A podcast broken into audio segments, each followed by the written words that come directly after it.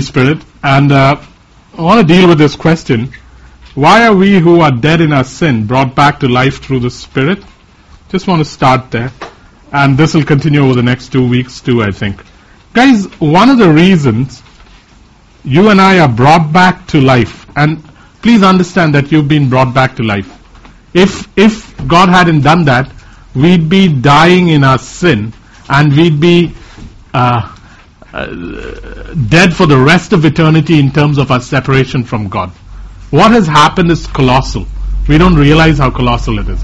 That you and I have been brought back to life from the dead. You thought Lazarus was a miracle.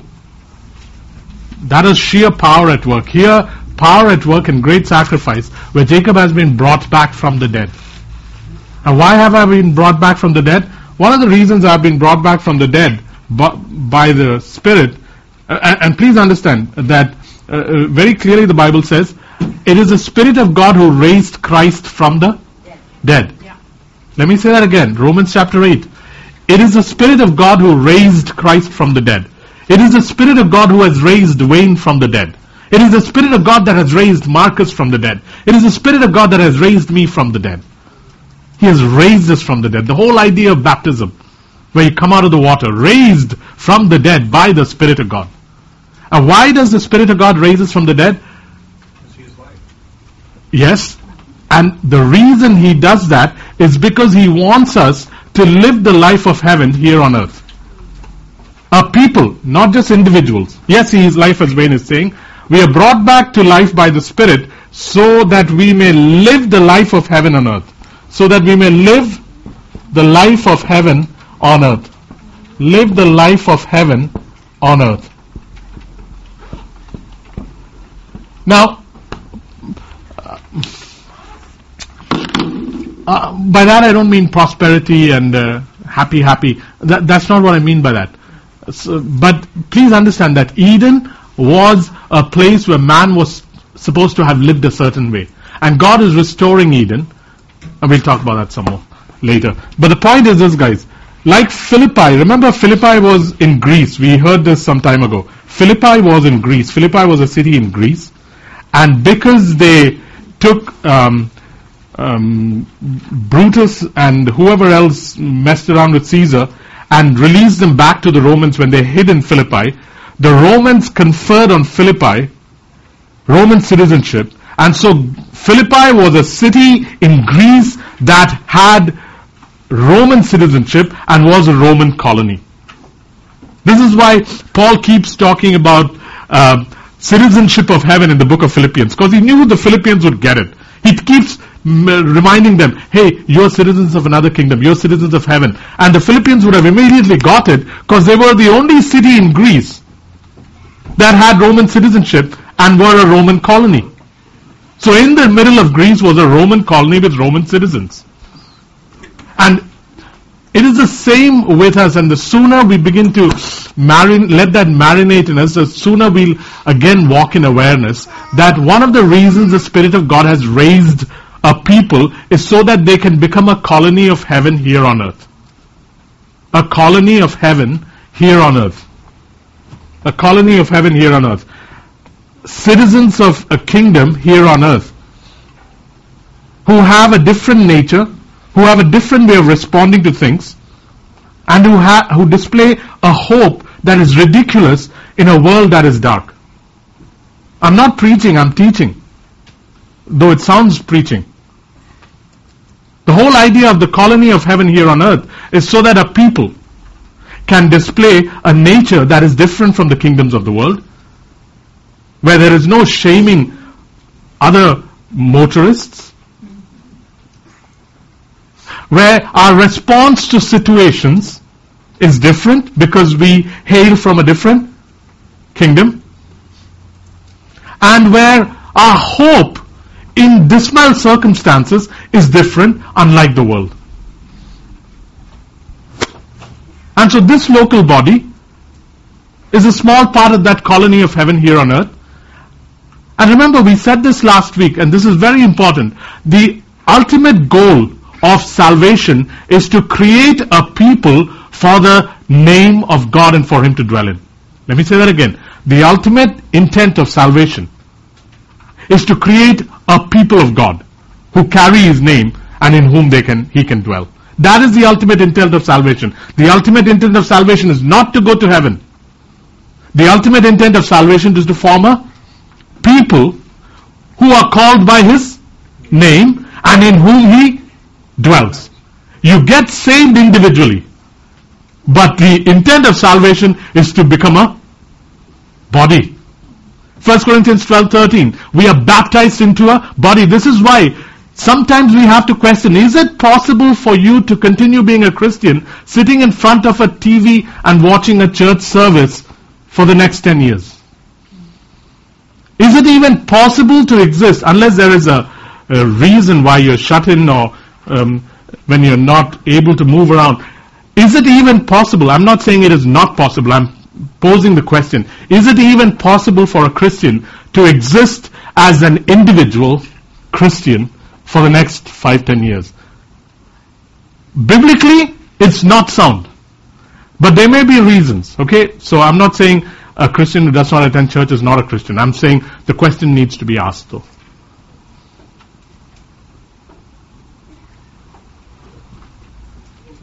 So, as we said last time, and I just repeated it, God is not simply saving individuals and preparing them for heaven.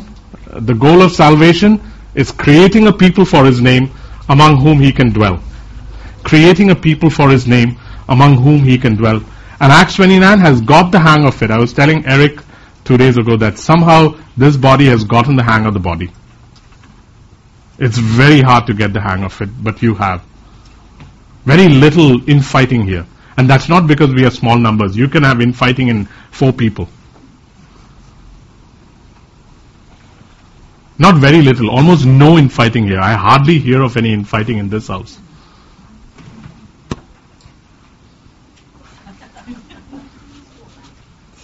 Sorry?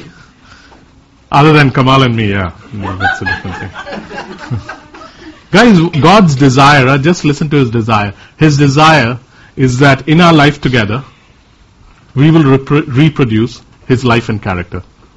His desire is that in our life together, and this is the desire for your small family unit too.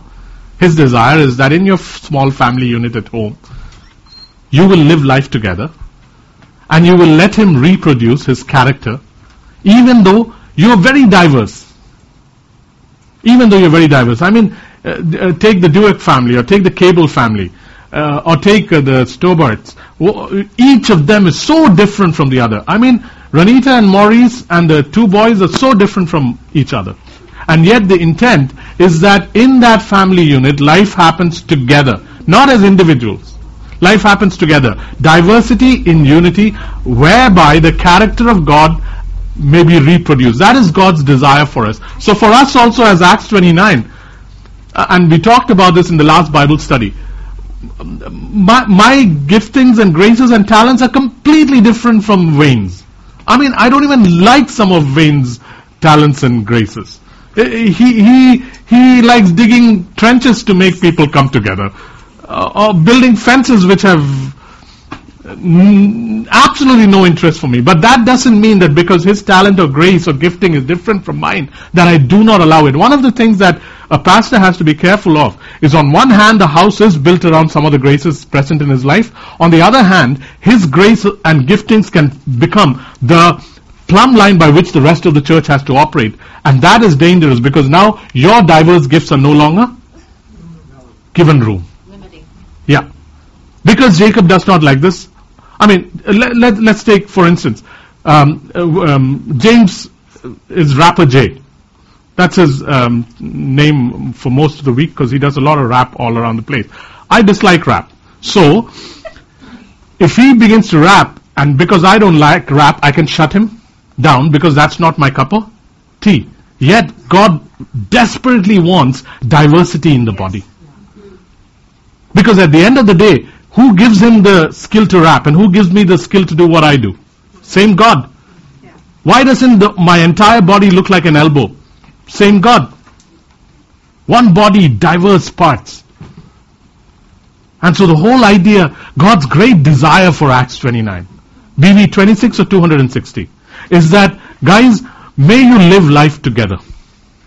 And in living life together, may your diversity be, be in, on display.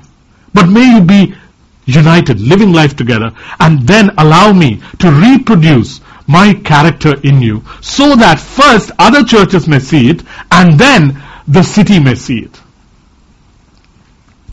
Deep desire God has. And this is brought about by the Spirit. Why has the Spirit raised us from the dead? So that we may begin to live the life of heaven here on earth. Show them what it looks like. Not me, not you. Us, us, us. This is why, guys, I keep going back to do not pull yourself out of the body dynamics of this church. I'm not talking about absence or presence. That award has been taken by the MEBs for years. I'm talking about more than that. I mean, this year we didn't give out awards because the same people were winning it all the time. But I'm talking about, yeah. Guys, here's another thing that I'm, I was really blessed by as I was uh, preparing these notes.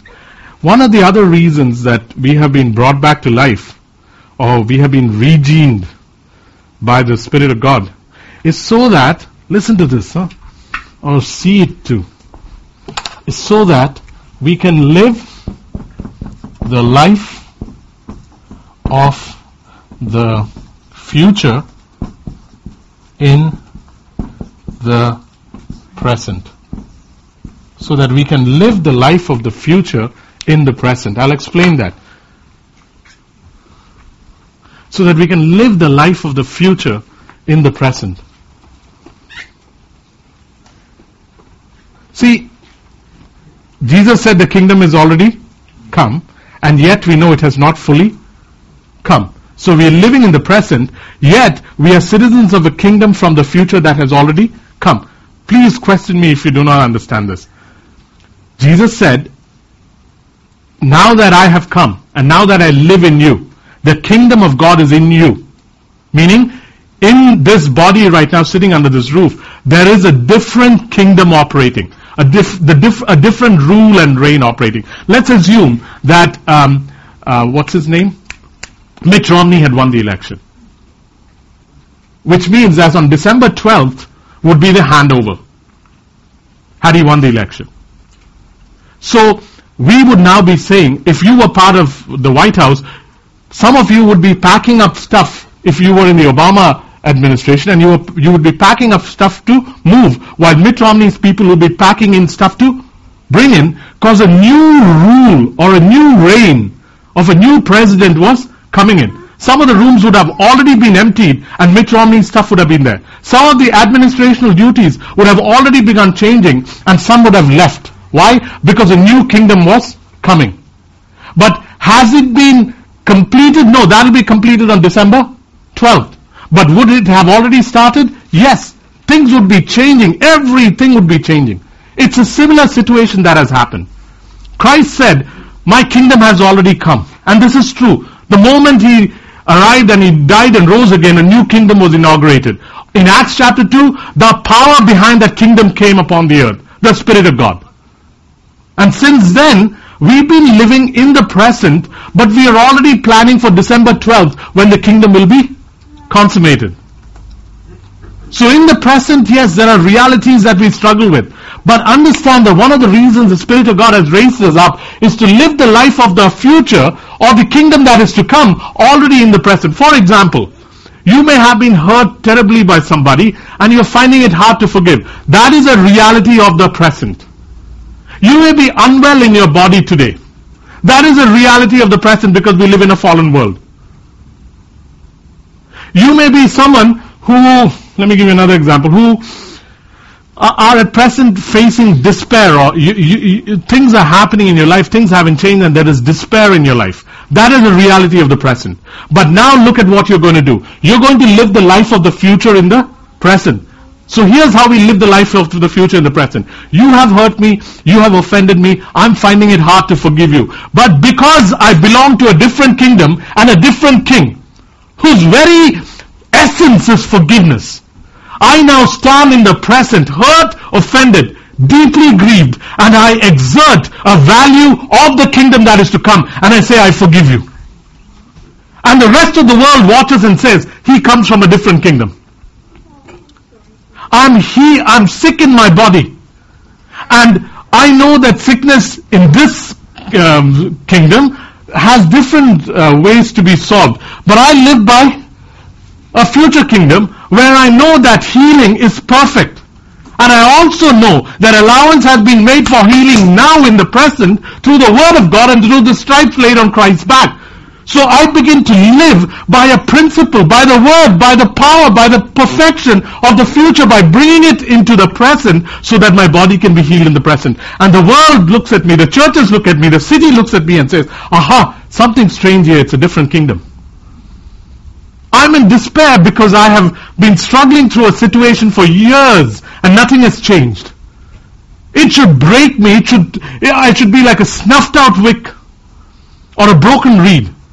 And yet every time there's a downturn, there is something that begins to bring up hope in me because of the spirit of life in me, the power giving spirit. And instead of despair and depression and dismay, crumbling, I keep rising up. I keep rising up. Why? Because the spirit of life in me begins to give me life. And I live by the life of the future in the present. And the city watches and the churches watch and they say, different kingdom he belongs to. Begin to think like this. Begin to live like this. Because this is the reason you were saved. So that God could form here on earth a people of God who are called by His name, meaning have His authority and character, and in whom He dwells, so that He can show the community of believers outside and the city that here stands a man who operates by the drums or, or by the, uh, they follow the beat of a different drummer.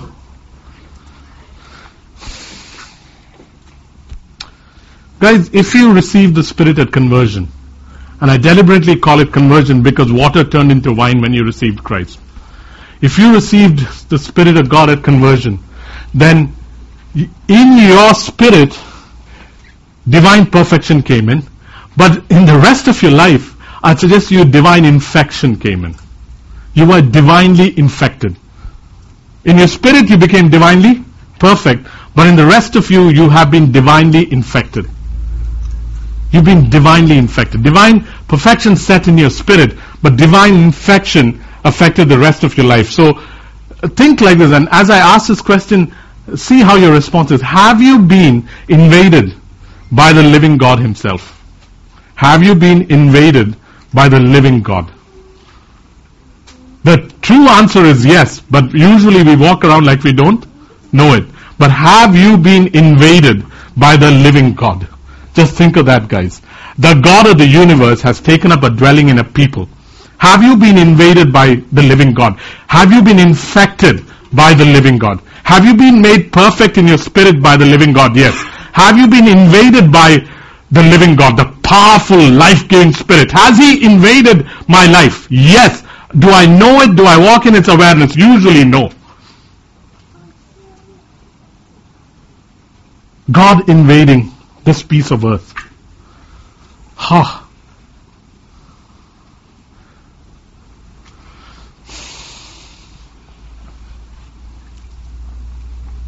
Have you been invaded in the living God by the person of His Spirit? And what is His desire? His desire is to infect you thoroughly with God's likeness. What is the intent of invasion? What is the intent of invasion? Why did, why did empires invade another empire. One of the things that Rome used to do well, one of the things that is still done quite well in different parts of the world, is they invade or infect a place with their own kind so that that nation becomes like them. Uh, I go to a place in Indonesia called Manado. Manado has a large population of Christians. A large population of Christians. Isn't it wonderful when people have to look for seats to sit in? It feels like, ah, oh, this is a church that's running out of space. We should go to a smaller space than this. It'll make us feel better. Sorry, we, we need a bigger place. Why? Oh, it's overflowing. There are people sitting in the overflow room right now. We need to set up a mic or so, speaker so that others can hear too. Yeah. So, so um, where was I? Yeah, in Manado, it's a very Christian part of Indonesia, which is the largest Muslim country in the world. And so here's what is being done now. Um, Muslim families are being given um, perks, money, and incentive to go and settle in Manado. Why? So that Manado can be infected with Islam. It's, it's very sensible. So, in the same manner, understand that the reason God has invaded me or you and us is so that we may be infected with His character, with His nature, with His response to things, with His likeness. At the end of the day, that's the intent, to be made into His likeness. Any questions before we move on?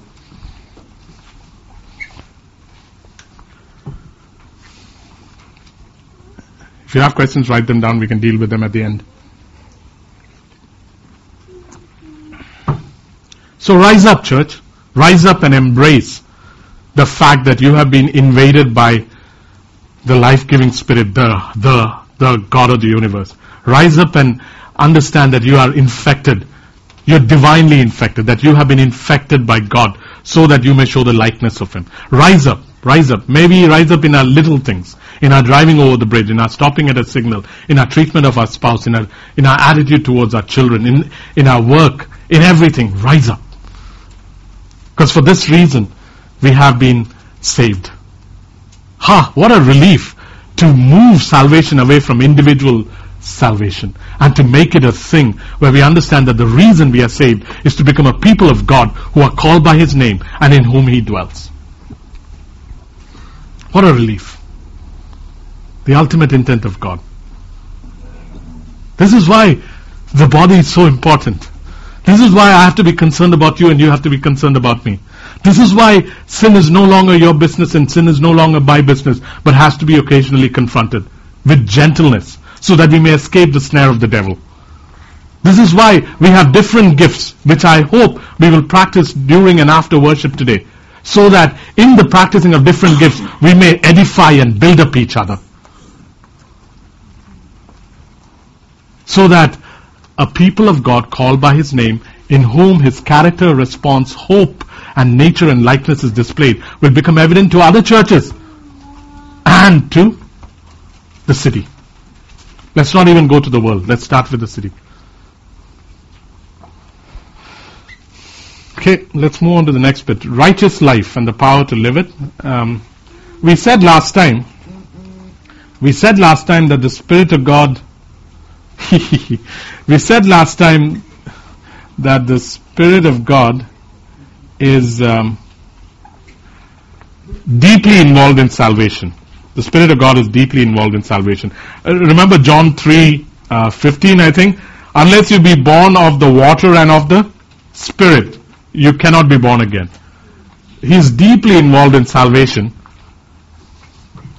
And uh, I want to just um, touch on this because every time we talk about this, this question comes up.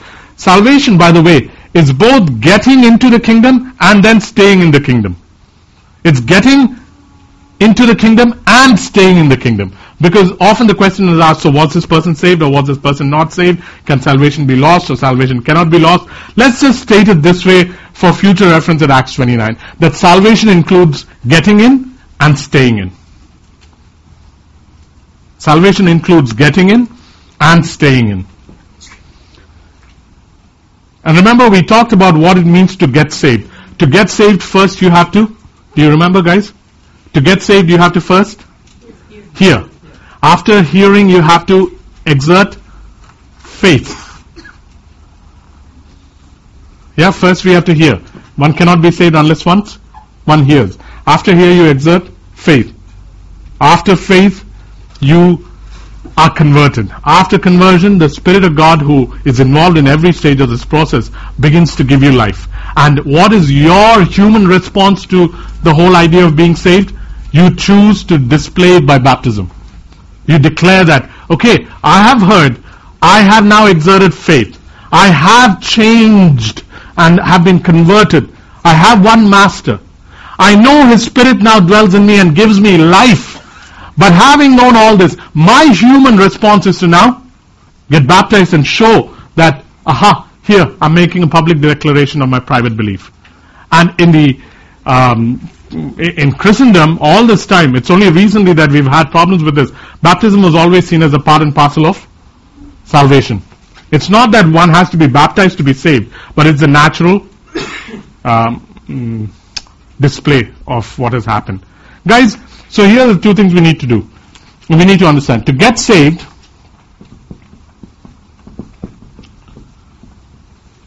is to be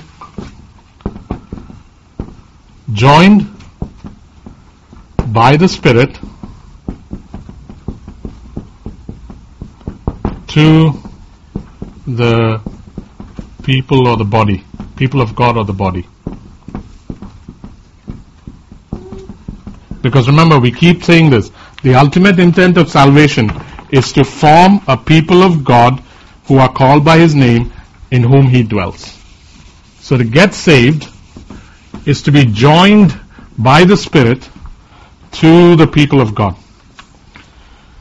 To get saved is to be joined to the people of God by the Spirit. To be saved, to be saved means to live the life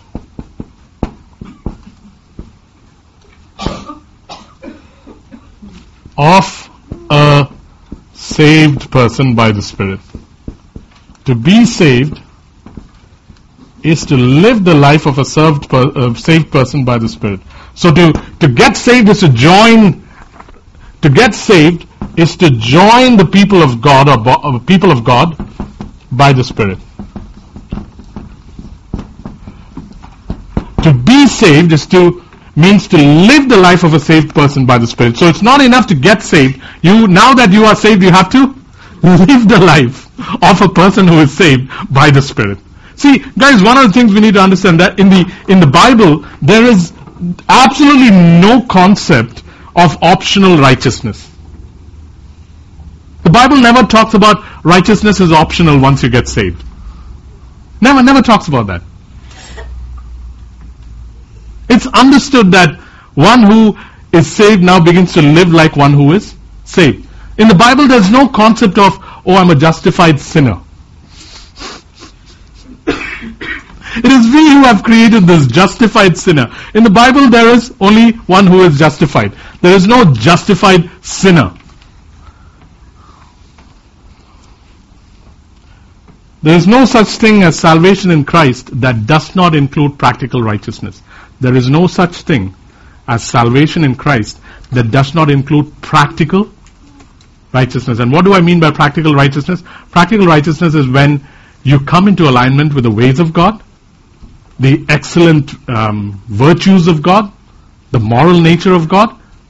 This is practical righteousness. I'm made righteous and perfect in my spirit forever. I'm as holy as Christ in my spirit. But there is this whole element of practical righteousness where am I, are my ways aligned with the ways of God, with the moral virtues of God, with the excellent um, character of God? Am I continuously, increasingly being aligned with that? Because for a Christian, it is vital that there be an increase of this.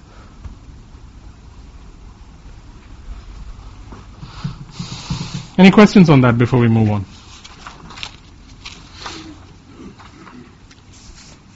And why is righteousness important? Let's ask it this way. What's the purpose of righteousness?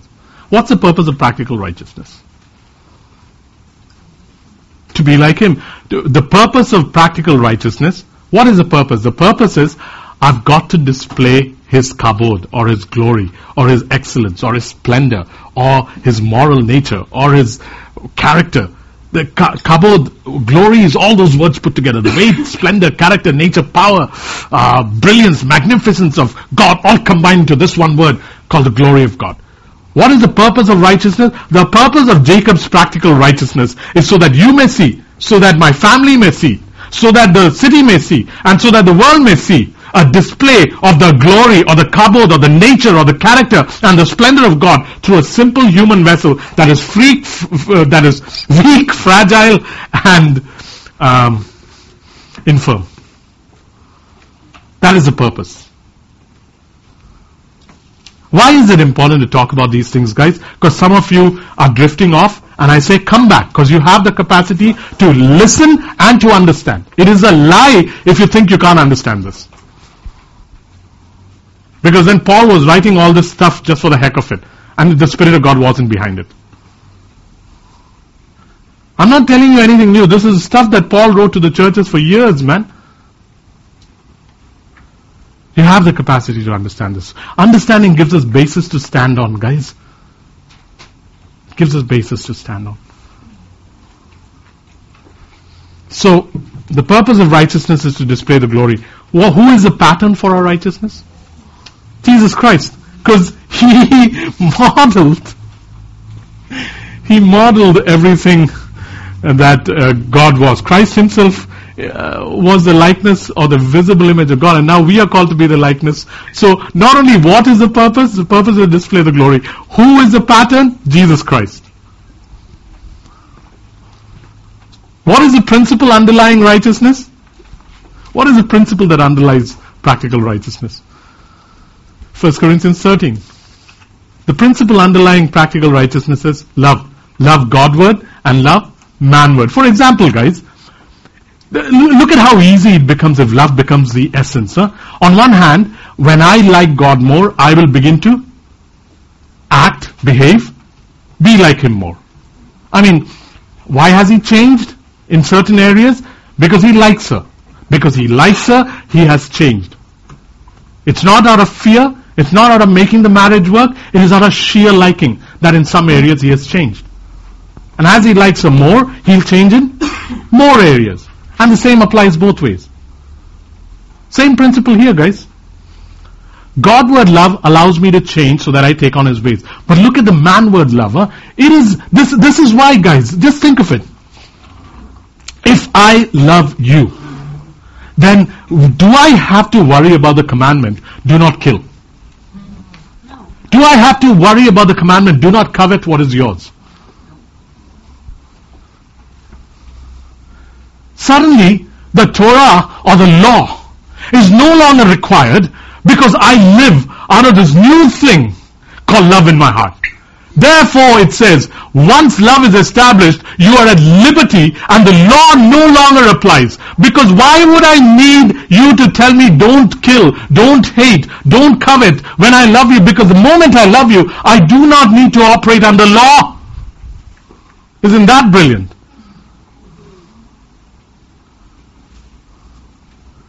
This is why I commend you that in Acts 29 we haven't had the need for rules. And the reason we haven't had the need for rules here is because you care sufficiently for each other so that policy does not have to be put in place so that you behave a certain way. I commend you on that. It's a hard thing to get, guys. Don't think this is easy. You, you, have, you have no idea what you have become in that sense.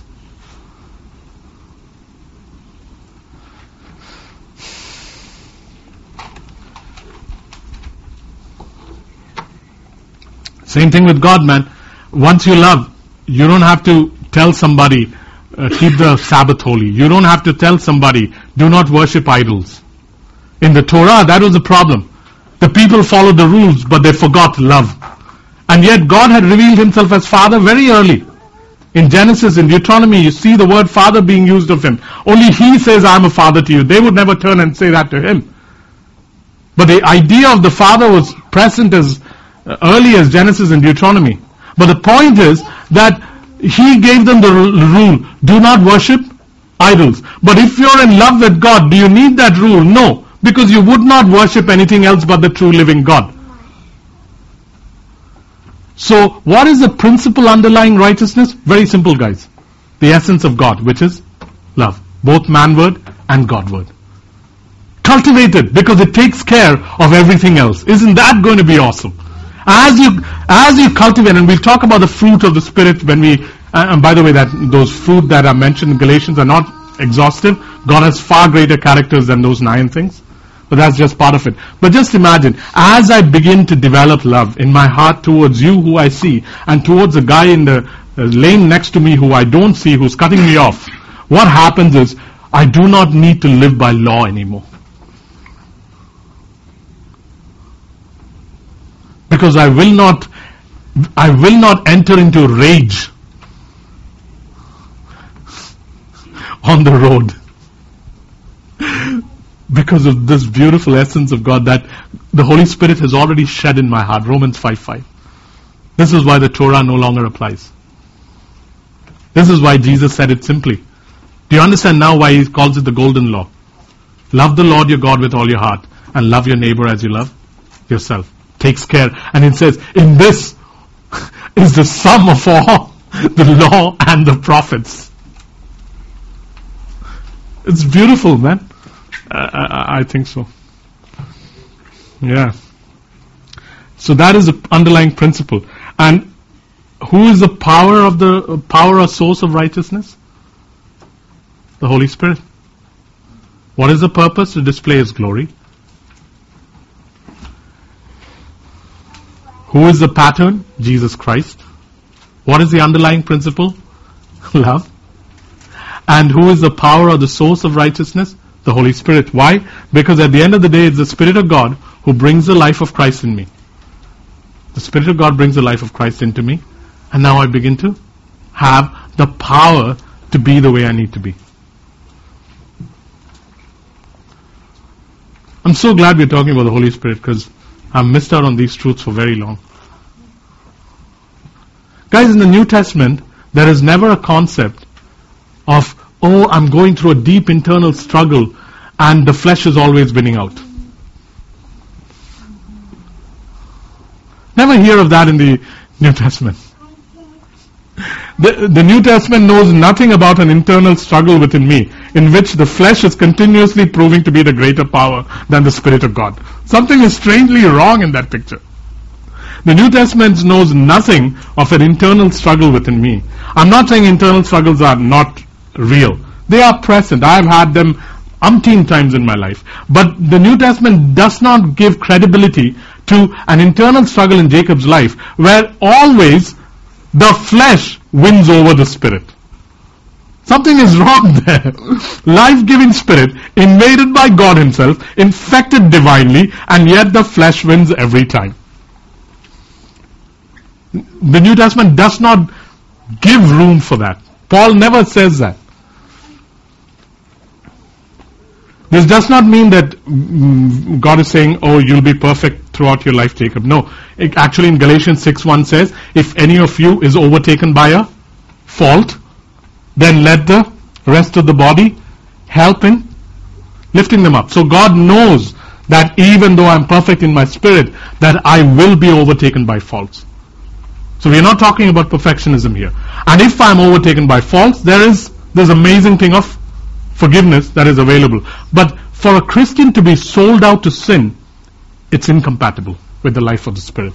Let me say that again. For a Christian to be sold out to sin is not possible. It is incompatible.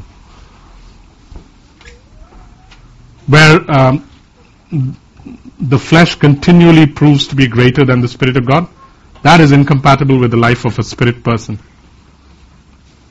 In fact, if the Spirit of God is resident in me, guys, become aware of this so that next time you have an internal struggle, you're aware, you're aware that this is a lie.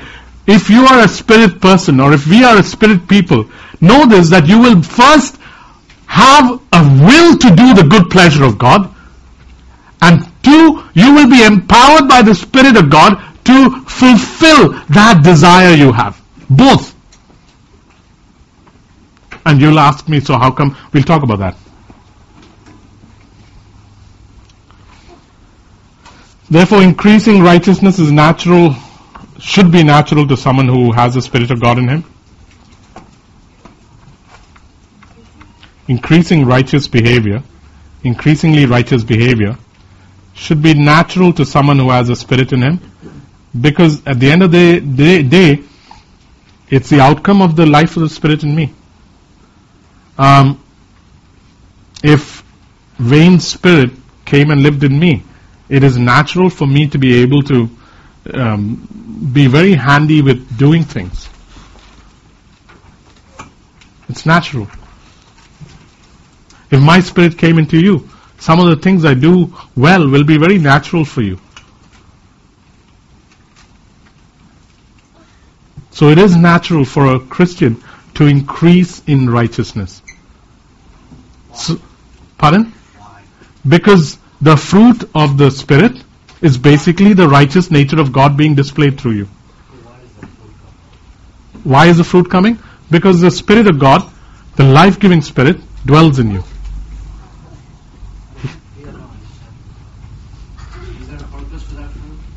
Yeah, the display of Christ as a people so that, like we were saying earlier, the city and other churches and the world will see that here are people who belong to a different kingdom.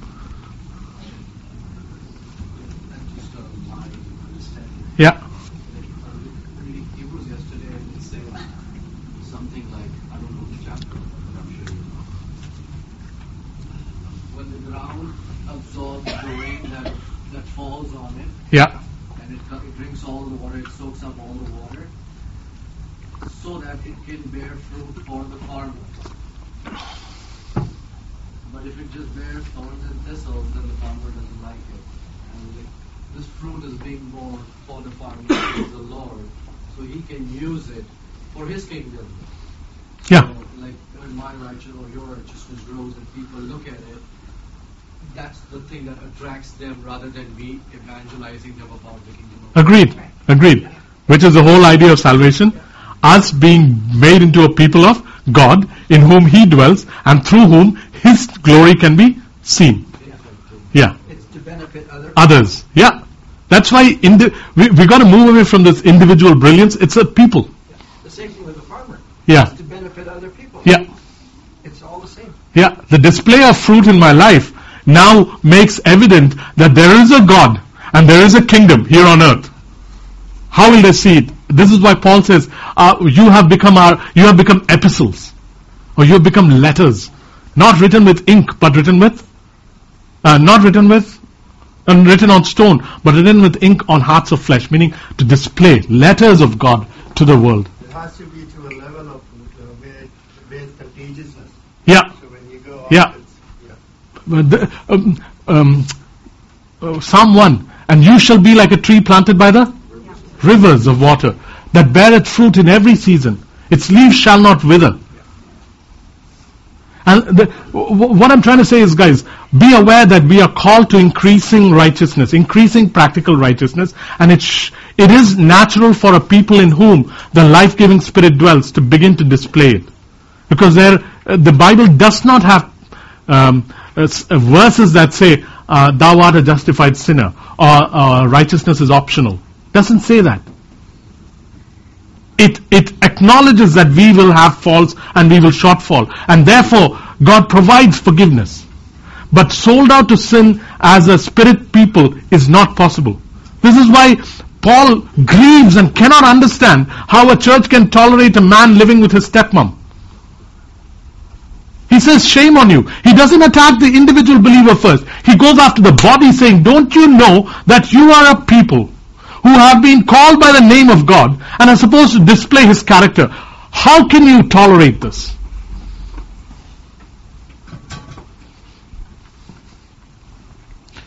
Guys, I'm, sorry I'm saying it again, but I commend you on what you have become. Because North American Christianity is highly individualized and independent. And you have defied that.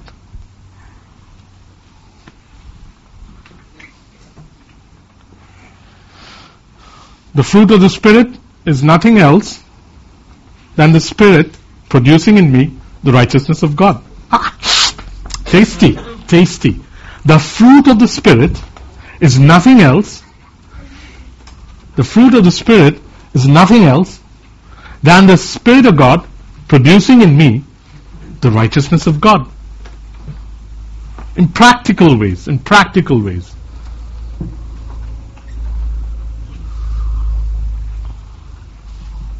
And may I say this too? Guys, the Spirit empowers all alike. everybody here who is a spirit man, meaning who is born again, is eh, all of us are empowered alike by the Spirit of God. So really, we should stop dividing ourselves into spiritual Christians and carnal Christians.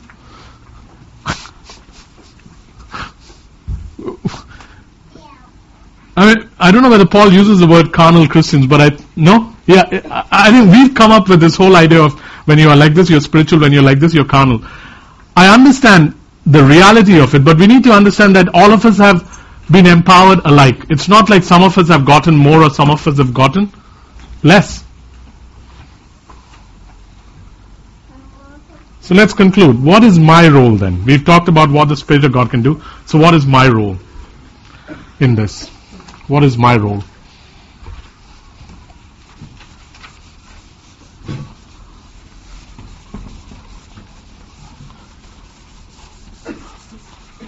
What is my role? How do I now work with this that I know so that I can increase in my righteousness? First, guys, cease focusing on your struggles as much as you do. Cease focusing on your struggles as much as you do. Uh, uh, it's very hard to ignore them. I'm talking about struggles with sin, struggle with circumstances. Cease focusing as much as you do on your struggles. Because when we go that route, we barely are able to see Jesus Christ in the struggle because our focus is on the struggle. You barely see Christ and there is hardly any chance that you will have any degree of confidence in the work of the Spirit in your life. When your focus is so intently on the struggle. Peter was so, so beaten up by his failure and his denial that he barely had sight of who Christ is. He stands and says, ah, I want to go fishing. Anybody coming with me going fishing? And Christ had to literally restore him, stand at the shore and make himself evident so that this man's eyes may be opened again. Sometimes one of the ways we end up, some one of the requirements to be uh, in koinonia with the Spirit or in, uh, to participate in the life of the Spirit is to abstain from or cease from focusing so intently on our very real struggles because when that focus is so intent it is bare, we, we can barely distinguish Christ standing on the beach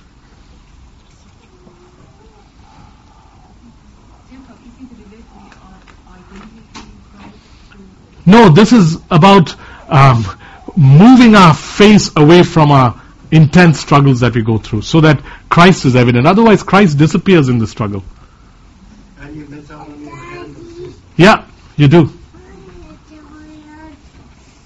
Just ignore it, like you're gonna Like I said, we can't ignore it. It's very real. But in the midst of it, I've got to stop beating myself up over my failure, over my losing to sin multiple times, and f- focus on He who is forgiver, redeemer, ransomer, rescuer, and focus on Him who is life-giving spirit in me, so that for once I can take my eyes off the struggle I'm having with sin and look at Him who, to begin with, is the only one who's capable of rescuing me. And when we focus on our struggles, another thing happens, guys. Because we don't find much success, we start blaming God for not coming through. That too happens. That too happens. You start blaming God.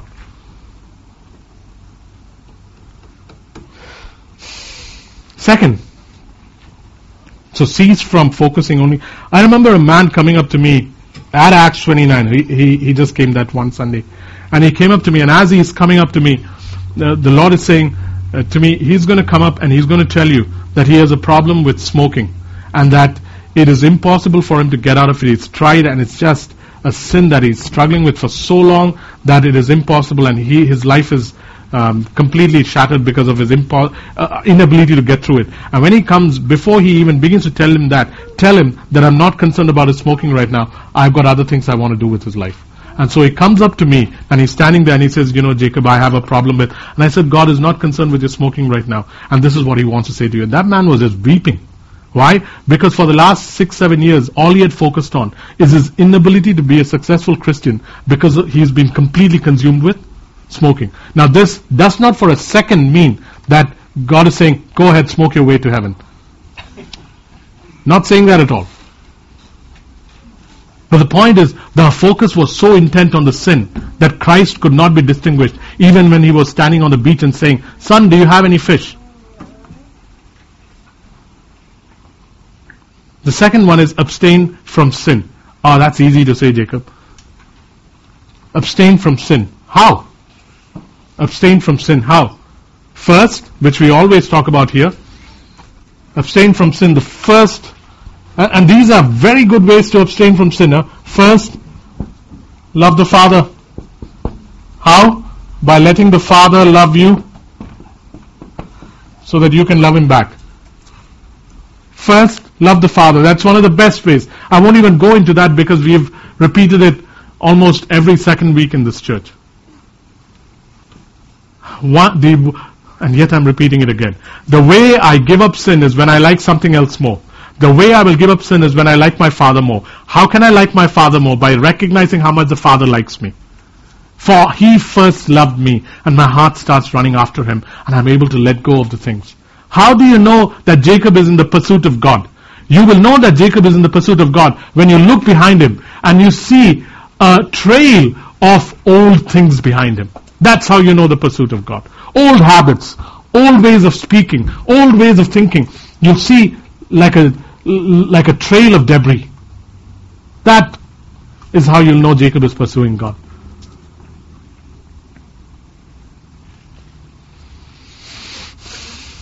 I don't know how to get those two points to fit in my head. Like the smoking guy, or let's somebody's cheating on their wife with the internet.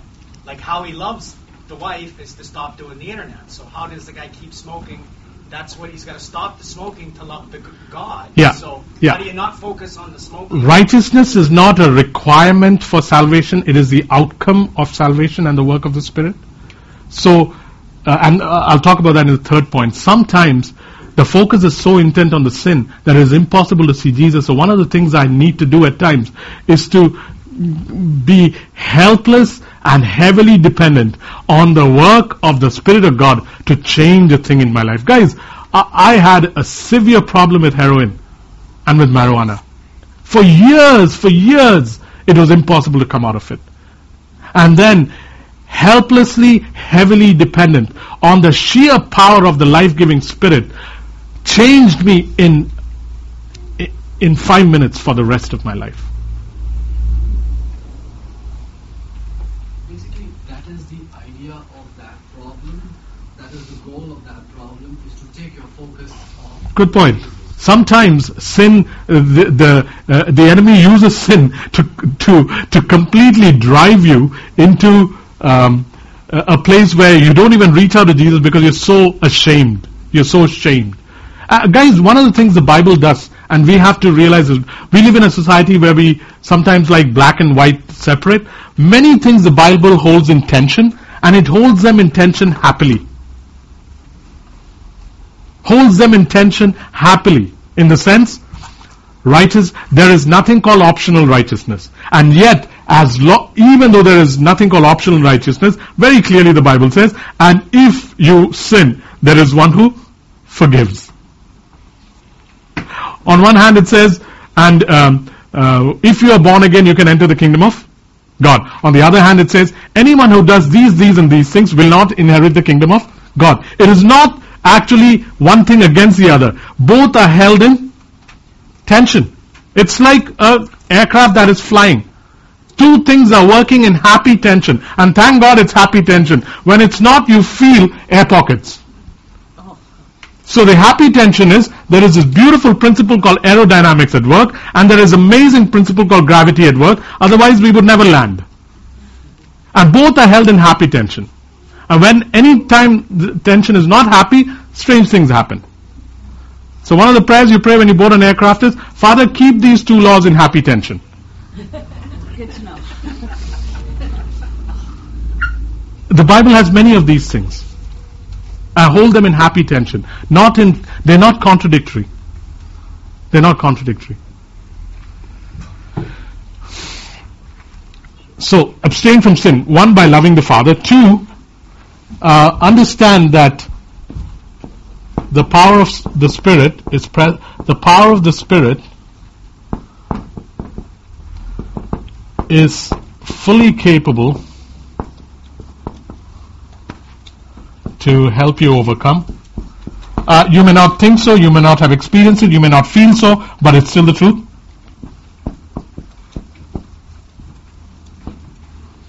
Power of the Spirit is fully capable to help you overcome. This is what was happening when I was shaming people on the road in my driving. I, I began to say, Father, three times in two days, th- this is getting nasty, Lord. I need now help to begin to overcome this. And that's a very small thing. Greater things pornography, masturbation, um, um, disharmony, strife, uh, lying, uh, rage, cheating. I mean, there's no limit to what can not be overcome by the life giving Spirit. The same Spirit who raised Christ from the dead. A sin, a sin bearing Christ that should not rise because eh, he rose because he didn't sin, but a sin bearing Christ was raised from the dead. The life giving Spirit who brought order to a chaotic world. The same life giving Spirit is in me. Surely he has power to change some of the, my struggles of the present reality that I live in. So the first one is love the Father, 1 John 4:18, which is tremendous. Two, the power of the Spirit that is at work in me. Three,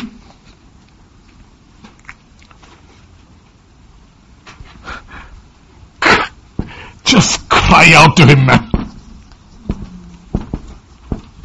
Just cry out to Him, beseech Him. That's part, yeah. Just beseech Him. I, I, I, I mean, when I had sins in my life that wouldn't let me go, I'd sometimes cry out to Him, saying, "Oh God, I can't continue in this. You've got to help me out of this." Four, this is uh, like um, Bob Newhart. It's very flee.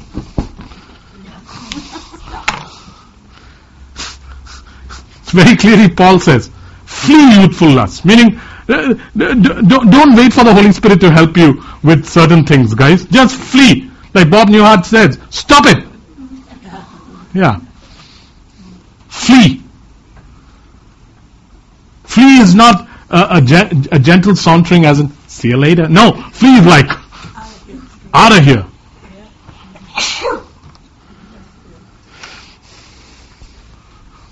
Next one. Feeding. What you eat, you will become. What you eat, you will become. Adi, there's someone at the door. I don't know whether they thought it's coffee. What you eat, you will become. What do I feed on? I'm finding this so helpful in my life to feed on the right things, man. It, it, it just takes away the uh, tendency to fall into the same um, failings that I used to fall into just by eating, by, by feeding my face correctly. Just feed yourself well. Some of us need to take a break from television. Some of us need to take a break from places we go to where there are situations that feed us. Feed yourself well. Feed yourself well. It's so helpful. So helpful. Next one. Seek the help of believers. Seek the help of the body. Seek the help of the body.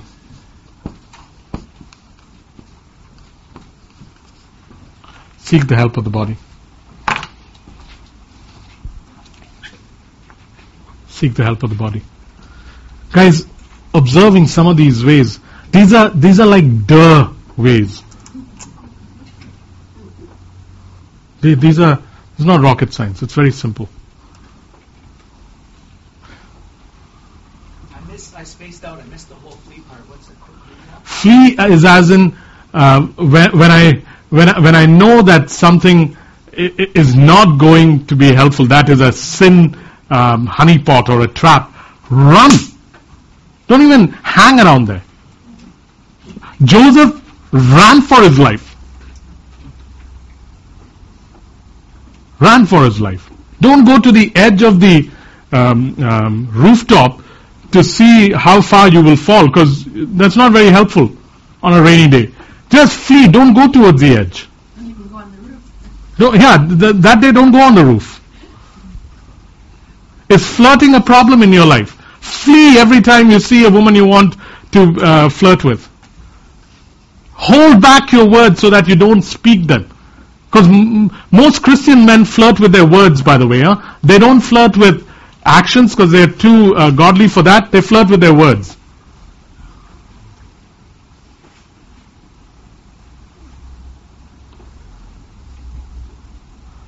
Is television a problem? Flee!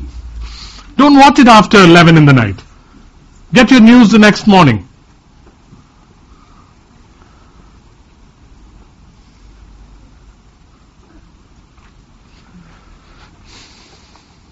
Or give the television to one of us.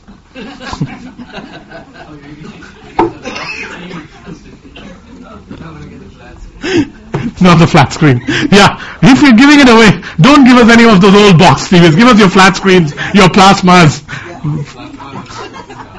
Friends, Romans, countrymen, bring me your plasmas and your LCDs. Is that a thus saith the Lord? No. We shouldn't give someone else the temptations. yeah, we can't bear. We have to suffer that? Listen to this tape, Miss Wonder. Yeah. Sorry, someone was going to say something? Go ahead. In regards to the last point, Yeah. uh, seek the help of the body. Sometimes we seek the help of the body, and that somebody or the body cannot help us. I don't think we should let us stop it because it's just like, say, for instance, a leg is having a problem with smelling. But it goes and it asks the hand, and the hand is not gifted with the ability to smell. But we say, like, oh, the body cannot help us, and we stop seeking help from the body. Yeah, I agree. Um, and I'm hoping that we'll be able to come to a place where uh, different gifts that exist can, can take care of different needs uh, instead of the pastor or one or two being the main. And it, it, it might need some training and maturity, but surely that is the way we are supposed to function. So, yeah. That's why I didn't say seek the help of the pastor, seek the help of the body. Because in the body there will be gifts and graces that are necessary for us to get healed or get whole. Get whole. I love the word whole. You know, I was just reading somewhere. God dwells in wholeness. He dwells in well-being. And that same God now as, what's your name? Chantal said, dwells in you. The same God of wholeness and well-being dwells in you. He dwells in wholeness. It's His great desire to part with that wholeness and have it bestowed on you too. So guys, be helplessly dependent on the Spirit for change. I can do nothing myself. Be helplessly and heavily dependent on Him for change. Remember, He is the agent that brings about that change. Takes the chaos of your life, hovers over it, and changes it. Be helplessly and heavily dependent. Collaborate with Him, huh? Collaborate with Him. Let Him, let Him reproduce the life of Christ in you. Let Him empower you. And the other thing is put one foot in front of the other. This is what walking with the Spirit is. Putting one foot in front of the other. Because it may not happen in a day, but surely put one foot in the front of the other. What happens is because nothing has transformed immediately, we stop and we are like this. So it looks like we are all ready to go, but we've stopped moving. My, my, I tell this to my sister often when she says, "When will this change?" And I'll say, "Reba, keep putting one foot forward. Keep putting one foot forward. Keep walking. One foot forward at a time. Keep moving. Surely the intent of God is to make you into His likeness. Surely you want to accomplish a lot of that before you leave the earth. Surely you don't want all the transformation to take place in heaven. What fun is that? Here on earth. There everybody will be perfect. You won't even be known as perfect. Uh, I'm just kidding. The point is, here on earth, be transformed. Let them taste wine here. Again, I'm not recommending that you start drinking. It's just a statement. And finally, learn how to, not finally, the second finally, learn how to let the Spirit lead you. Goes back to Jawad's initial question. How do we deal with uh, the Spirit of God bringing out plans? And go back to the answer I gave him. And in that, be led by the Spirit. The sons of God are led by the Spirit of God. Learn, learn. Again, how will I learn? One step at a time, one step at a time, one step at a time. Learn. God is not interested in time, He is interested in growth.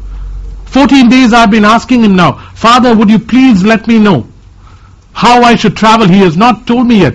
Learn, step by step, Jacob. Learn. Ask Him this morning, ask Him this evening. And be happy in your asking and your hearing. Not a disgruntled um, grouch saying, How long before you answer? No. Happy in your hearing and your learning. One step at a time. And last point.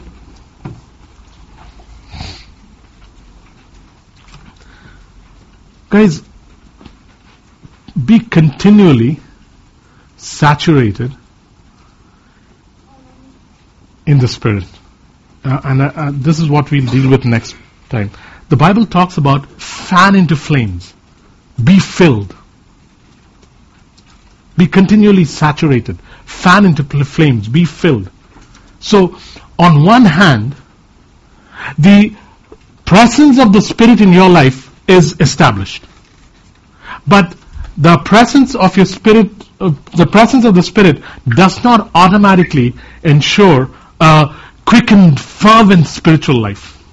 Let me say that again. On one hand, the presence of the Spirit of God in your life is established.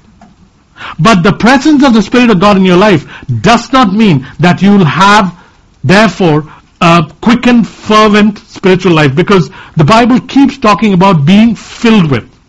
And it keeps, uh, a couple of occasions talks about being fanned into, fan or fan into flames or stir up. And so next week we'll talk about how is it that I can walk in continual, ongoing saturation in the Holy Spirit. Again, uh, concrete ways of how can we do that. We'll talk about that next week. So try to be here because uh, the CD doesn't have the same effect. So try to be here. If you can't, I understand. Can I have the musicians up, please?